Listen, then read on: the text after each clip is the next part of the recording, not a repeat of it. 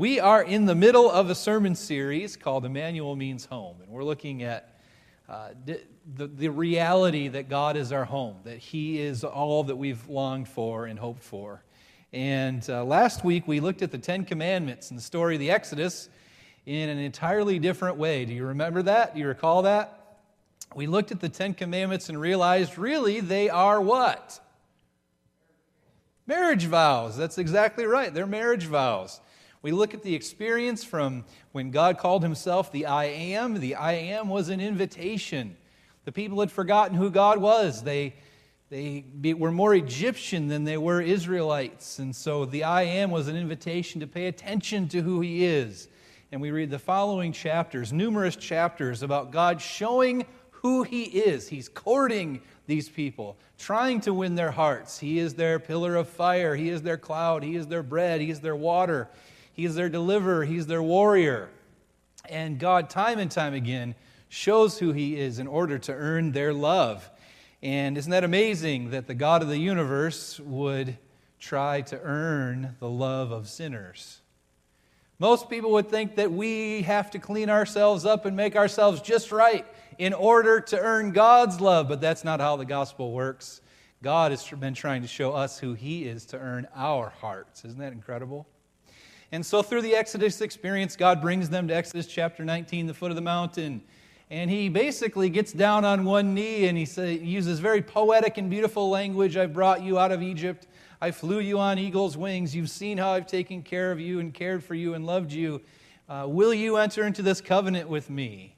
And Exodus chapter 20 is the vows themselves, and we know that they're vows because they're, God is asking for commitment and as he's asking for commitment, he too is making commitments. He will put us first. Let us not put anything uh, before him, no other gods before him. He will never allow anything in between us, and so on. No, uh, no graven images and idols. And so, as the story goes on, Moses receives these vows and he comes down the mountain and he finds the children of Israel doing what? Worshiping the golden calf, trusting in other gods. And so basically, they have cheated on God, cheated on the groom before the wedding was ever finished. And Moses recognizes these as wedding vows. We know and that they were broken because as he's carrying the Ten Commandments down the mountain, he sees them worshiping the golden calf. And what does he do with those commandments? He throws them and breaks them. And so Moses, uh, after a very short time, where does he go? Turns around and goes back up the mountain. Remember that? And he begs and pleads for God's mercy. And he talks to God about these people and, and uh, how God can change them and the, how he will be glorified when they are changed. And, and Moses pleads for his people in a beautiful prayer, and God agrees to show them grace and mercy. And Moses spends an extended amount of time in, on the mountain with the Lord. And he receives another set of the Ten Commandments. And he comes down off from the mountain after spending an extended amount of time with the Lord. And there's something very unique and special about Moses. Does anyone know what that was? His face was shining with the glory of the Lord. He had spent so much time in God's presence that his face was just glowing with heavenly light. And Mo- Aaron is the first one to see Moses. And how does Aaron respond? He's kind of freaked out. He's like, Whoa, what is going on with you? This is, this is bizarre. I, I don't understand this. And then the children of Israel, the, the, the rest of them, see him, and they can't bear to look at it either. They, they say, Moses, please put a veil, put a cover over your face because we can't bear to look at you. Now, do you see how ironic this is? What made Moses' face shine with heavenly light? What was it? Being in the presence of God, isn't that true? And as we've been studying and as we realize, that's what God's will is for all of us, isn't, isn't it? All he's ever wanted is to be with us. So here was Moses in the presence of God, just like he wants to be with all of us, and his face was shining as a result of it. And as soon as the children of Israel see the results of someone who has been in the Lord's presence, they can't bear to look at it. See how tragic that is? You know, Paul picks up on this very theme and calls this out. For 2 Corinthians chapter 3, beginning in verse 12. 2 Corinthians 3.12. Uh, if you have your Bible, turn there. I know they'll have it on the screen. 2 Corinthians chapter 3, beginning in verse 12. Paul brings up this very tragedy. Since we have such a hope, we are very bold, not like Moses, who would put a veil over his face so that the Israelites might not gaze at the outcome of what was being brought to an end. Now, what is he talking about there? Well, think about this. Why was God doing all the things that he was doing for the children of Israel? We've, we've been talking about in our sermon series, especially in last week. Why did he do all of those things? so that they could know him and be in a relationship with him and commune with him. Isn't that true? The reason that God set up the sanctuary and all of these things and did all that he did for Israel was so that he could have an intimate, loving relationship with them. Are, are you following me? And all of these things that God did were symbols of who he is. It was symbolically instructing the children of Israel who God was. And so the whole point of everything that God had done was to draw them into relationship with Himself. Are you following me? And so, what Paul is saying here is everything that God had done up to this point for the children of Israel was to bring them into the same type of intimacy with, the, with Him that He had with Moses. So, they should be looking at the glowing and shining face of Moses and rejoicing that that's going to be them one day. Are you with me? They should be rejoicing. This is, this is the whole point of our faith. Wow, look what happens when we dwell in the presence of God and we see Him face to face and we commune with Him. Look at this. This is so wonderful, and we, we should rejoice as a result of it. So it's such a tragedy that they wanted Moses' face veiled. You know, Paul goes on in this passage, he says something really interesting. He says um, in verse 14, But their minds were hardened. For to this day, when they read the Old Covenant, the same veil remains unlifted. Because only through Christ is it taken away. Yes, to this day, whenever Moses is read, a veil lies over their hearts. A veil, do you see this? So, this veil, this physical veil that Moses had over his face, is a, is a symbol for the veil that was over their hearts. And what kind of veil was that? What created this veil? We're going to find out more about that here in just a moment. But, but think about that a veil over their hearts. And he goes on to say this yes, to this, er, verse 16.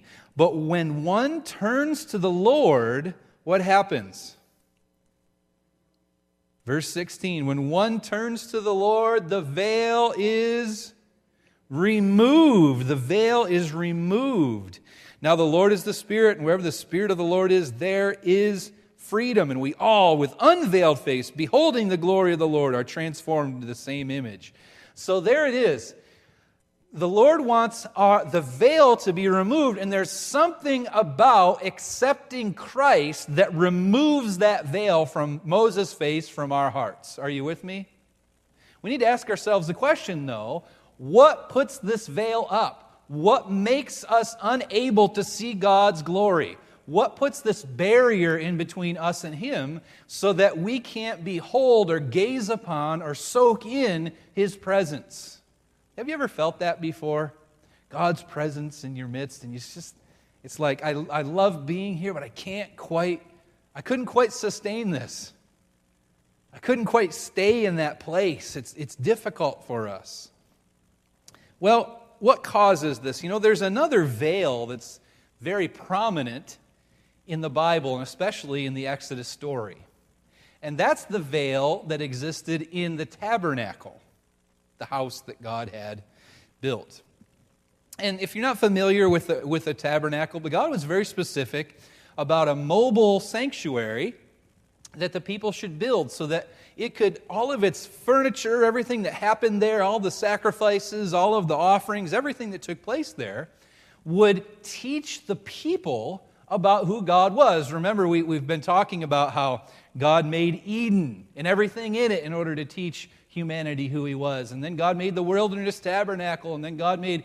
Um, uh, Solomon's temple, and then God, and then God was in the hand of Herod's temple, and then Jesus was a was a construction that God built to teach people about Him. God is constantly changing Himself in order to teach humanity who He is.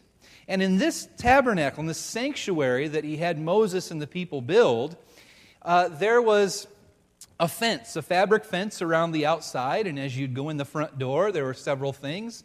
There was an altar of sacrifice where the animals would be sacrificed and, as a burnt offering. And there was a laver, which represented cleansing and baptism.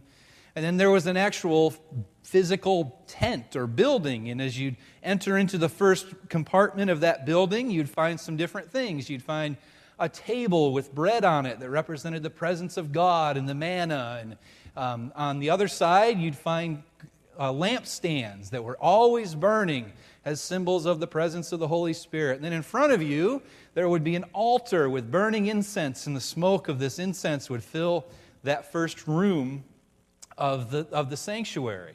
And then right behind that altar of incense, does anyone know what was there?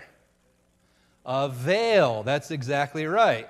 A veil. It was a thick curtain. Some scholars have said that this veil was so thick, it was about as thick as a man's hand. It was really thick piece, of cloth. And uh, it was very important because behind that veil was the Ark of the Covenant and the physical presence of the Lord. But I want you to think about this for just a second. What is the real practical application of that veil existing? Why was it put there? Why was it there? The reason was the same as the reason Moses had to put a veil over his face. It blocked the view of God's presence. And we study this out a little bit more, and we find something very powerful about what God was teaching us through the sanctuary, through the tabernacle there. And let's go to Leviticus chapter 4. Leviticus chapter 4. What was taking place there? Because the worship in the tabernacle teaches us what God was trying to show with this veil. Leviticus chapter 4, beginning in verse 4. It says, He shall bring, this is the priest, he shall bring the bull to the entrance of the tent of meeting before the Lord, and lay his hand on the head of the bull, and kill the bull before the Lord. And the anointed priest shall take some of the blood of the bull, and bring it into the tent of meeting, and the priest shall dip his finger in the blood, and sprinkle part of the blood seven times before the Lord in front of the veil of the sanctuary. So, what was taking place in front of that veil? The blood of sacrifice is being sprinkled in front of it. And again, everything that took place there was symbolic. Now, let me ask you this question What is a sacrifice? A sacrifice is one who gives up his life for another. Isn't that true? Well, here we find that this bull has given up its life already.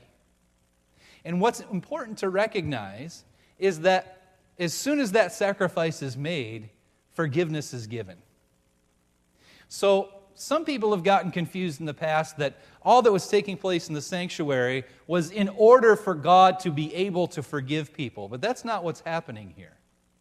You see, God is dealing with the problem of sin and sinfulness in the sanctuary because the problem of sin and sinfulness has confused the whole world about who God is. And as you study through the sanctuary, you realize that all the things that are taking place there are to show how God is good and holy and righteous, even in the midst of a world filled with turmoil. Are you following me?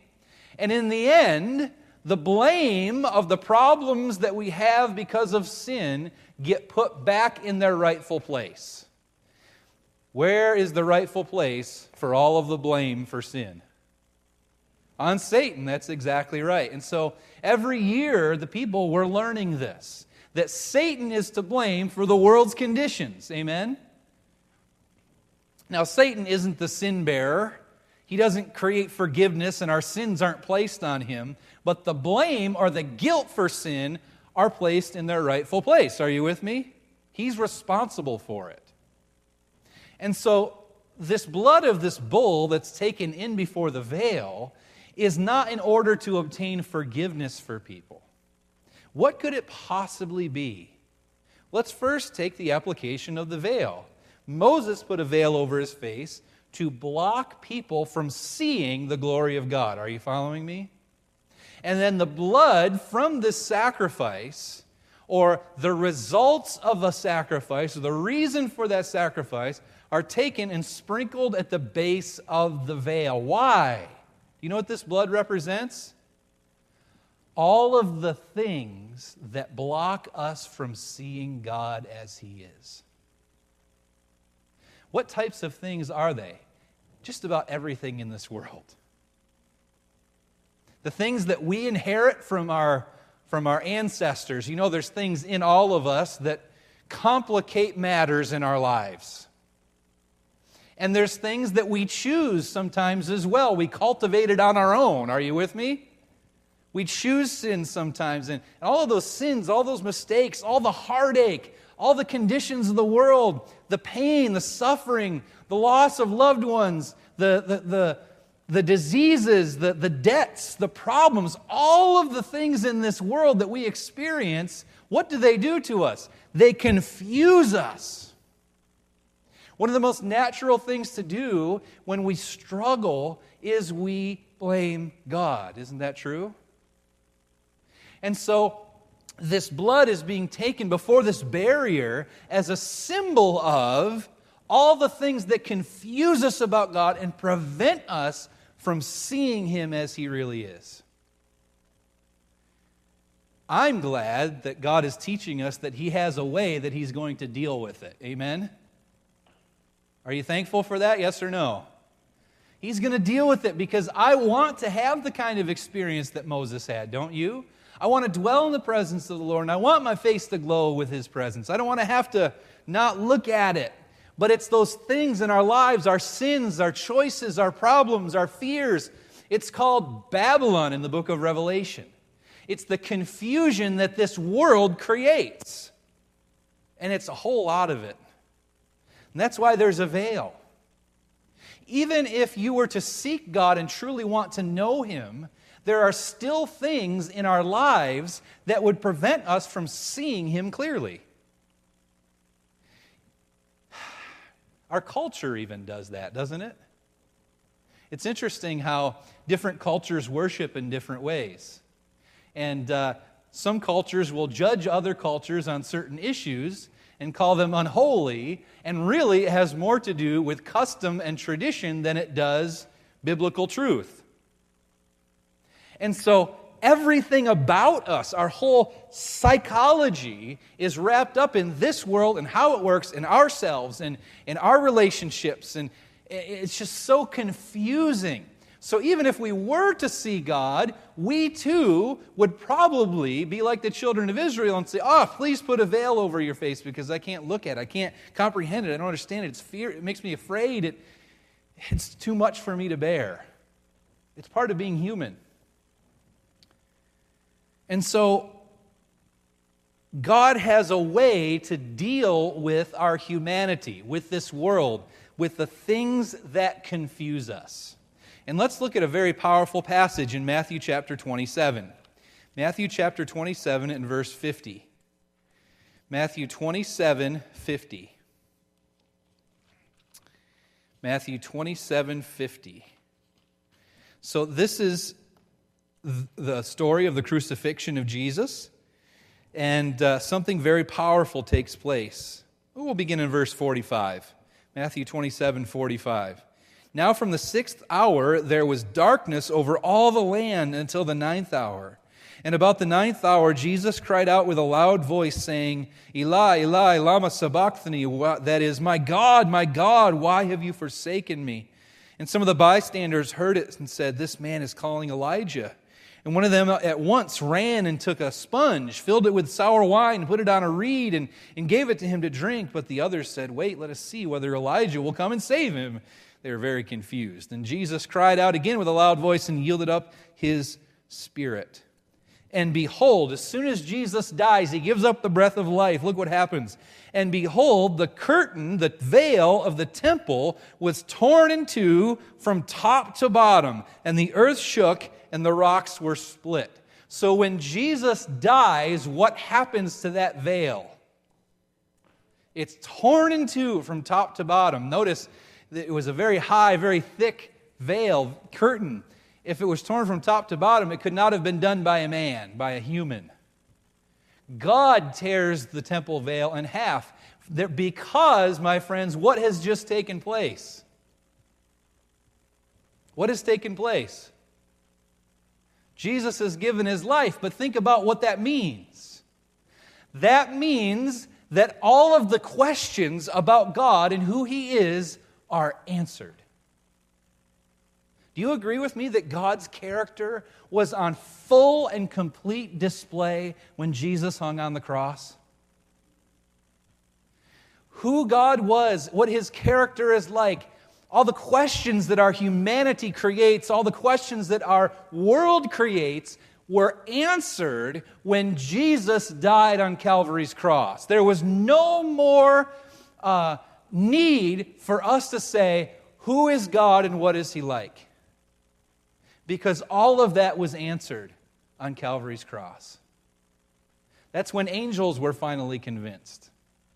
Even up to that point, there had been a debate because Lucifer had been spreading lies about who God was, and some of the angels still weren't quite sure. But when they saw Jesus die on the cross, it revealed to them a part of God's character that even they didn't know. And it revealed to them who he really was. And their questions were answered.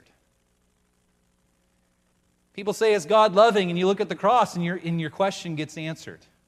Is God good? Is God merciful? Is God kind? Does God care? All of those questions are answered when, the, when we see Jesus on Calvary's cross. Amen? And so this veil, this barrier, is torn open when Jesus, when God's character is on full display. Amen? There's no more veil on Moses' face shielding the people from the presence of God. There's no more curtain in the temple. The door is open, and we may walk in directly into the presence of the Almighty Creator of heaven and earth because we know Jesus. Jesus even confirms what we're saying here in John chapter 12. John chapter 12 and verse 31. John 12, 31.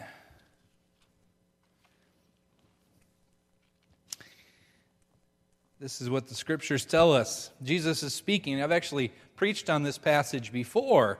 The Greeks, non Jews, had finally come to Jesus and sought his teaching and wanted to hear from him. And Jesus realizes that the time for him to fulfill his purpose has come.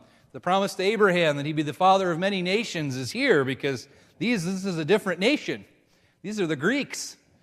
And they're coming for, the, for salvation from Jesus. And so um, here is what Jesus says Now is the judgment of this world. Now will the ruler, Satan, be cast out. And I, when I am lifted up from the earth, will draw all people to myself. He said this to show by what kind of death he was going to die. So he starts this little section by saying, Now is the judgment of this world, or now is this world condemned. How is this world condemned? Let me ask you that question. What event condemns or judges this world? It's right there in that passage. I hear mumbling. What is it? It's the cross. It's Christ hanging on the cross that condemns the world. And what do I mean by the world? I don't mean people necessarily, I mean how this world works.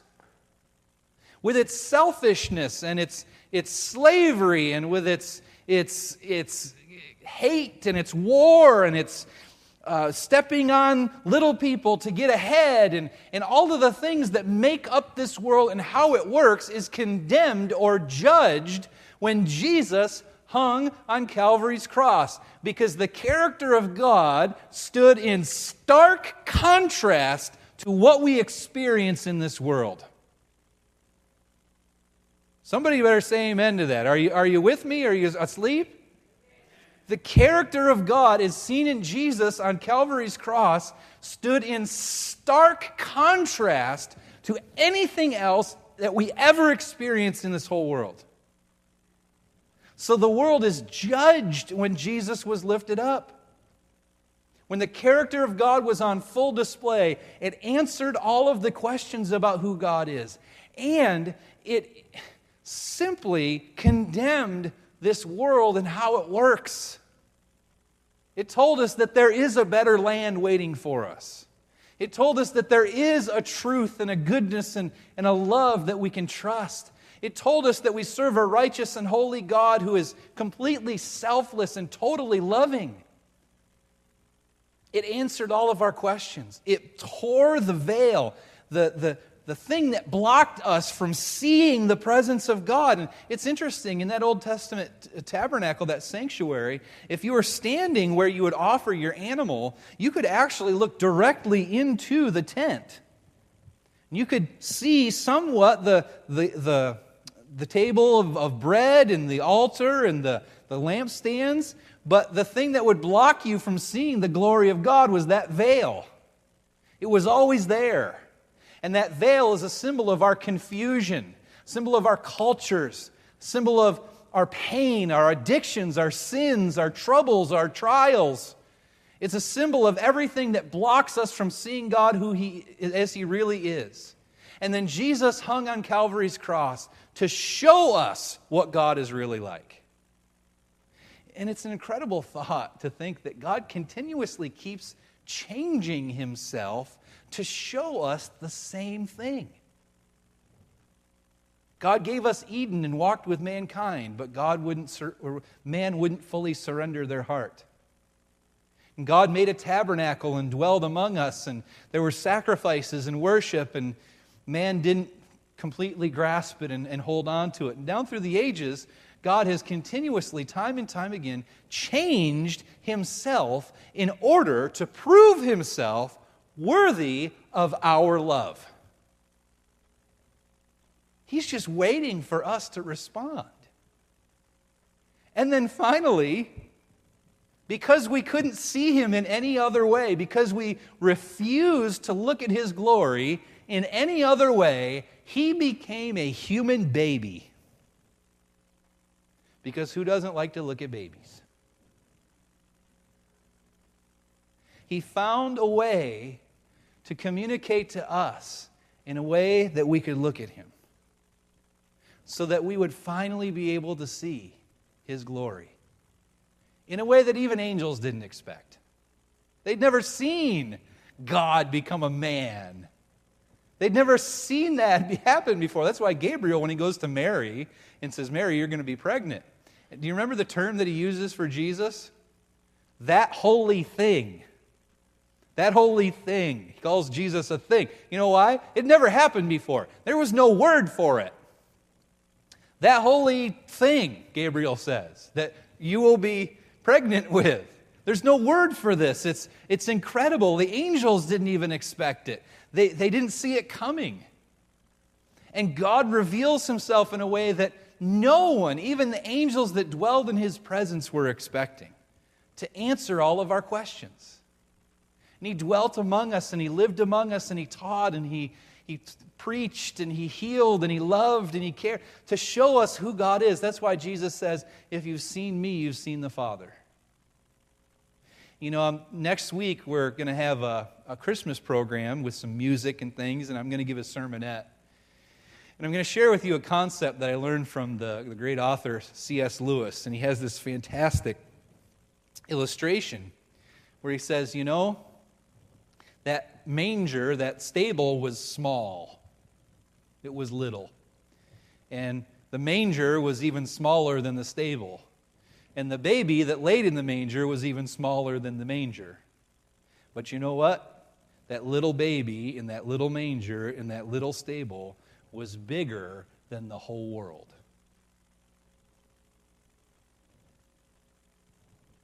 Because he represents all the fullness of God. It's truly an incredible idea. It's a truly incredible thought. Jesus is the one that tears the door wide open. And you know, that's really what being home is all about, isn't it? No matter what you've done, no matter where you've been, no matter the mistakes that you've made, the, the problems that you've caused, home is a place where the door is always open. And so, here, through Jesus, because we see Jesus, the door into the presence of the Almighty God is wide open for us.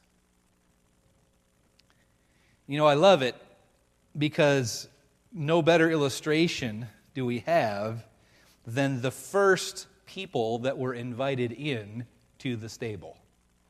Because it wasn't the, the righteous, holy leaders, it wasn't the wealthy, it wasn't the educated. Guess who it was?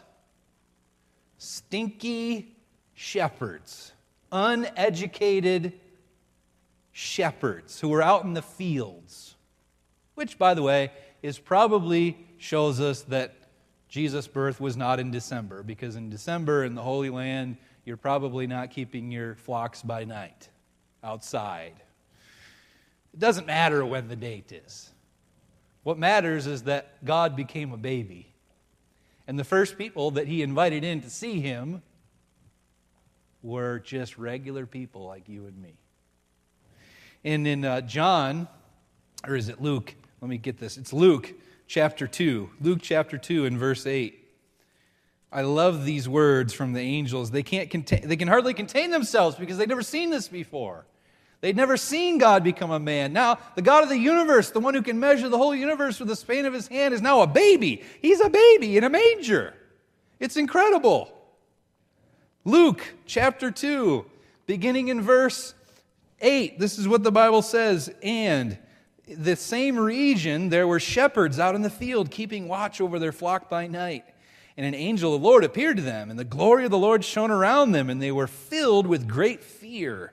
And the angel said to them, Fear not, for behold, I bring you good news of great joy that will be for all people. For unto you is born this day in the city of David a Savior who is Christ the Lord. And this will be a sign for you. You will find a baby wrapped in swaddling cloths and lying in a manger.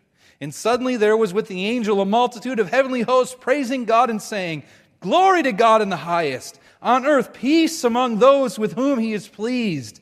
When the angels went away from them in heaven into heaven, the shepherds said to one another, Well, let's go over to Bethlehem and see what's happened, which the Lord has made known to us. And they went with haste and found Mary and Joseph and the baby lying in a manger. And when they saw it, they made known the saying that had been told them concerning this child. And all who heard it wondered at what the shepherds told them.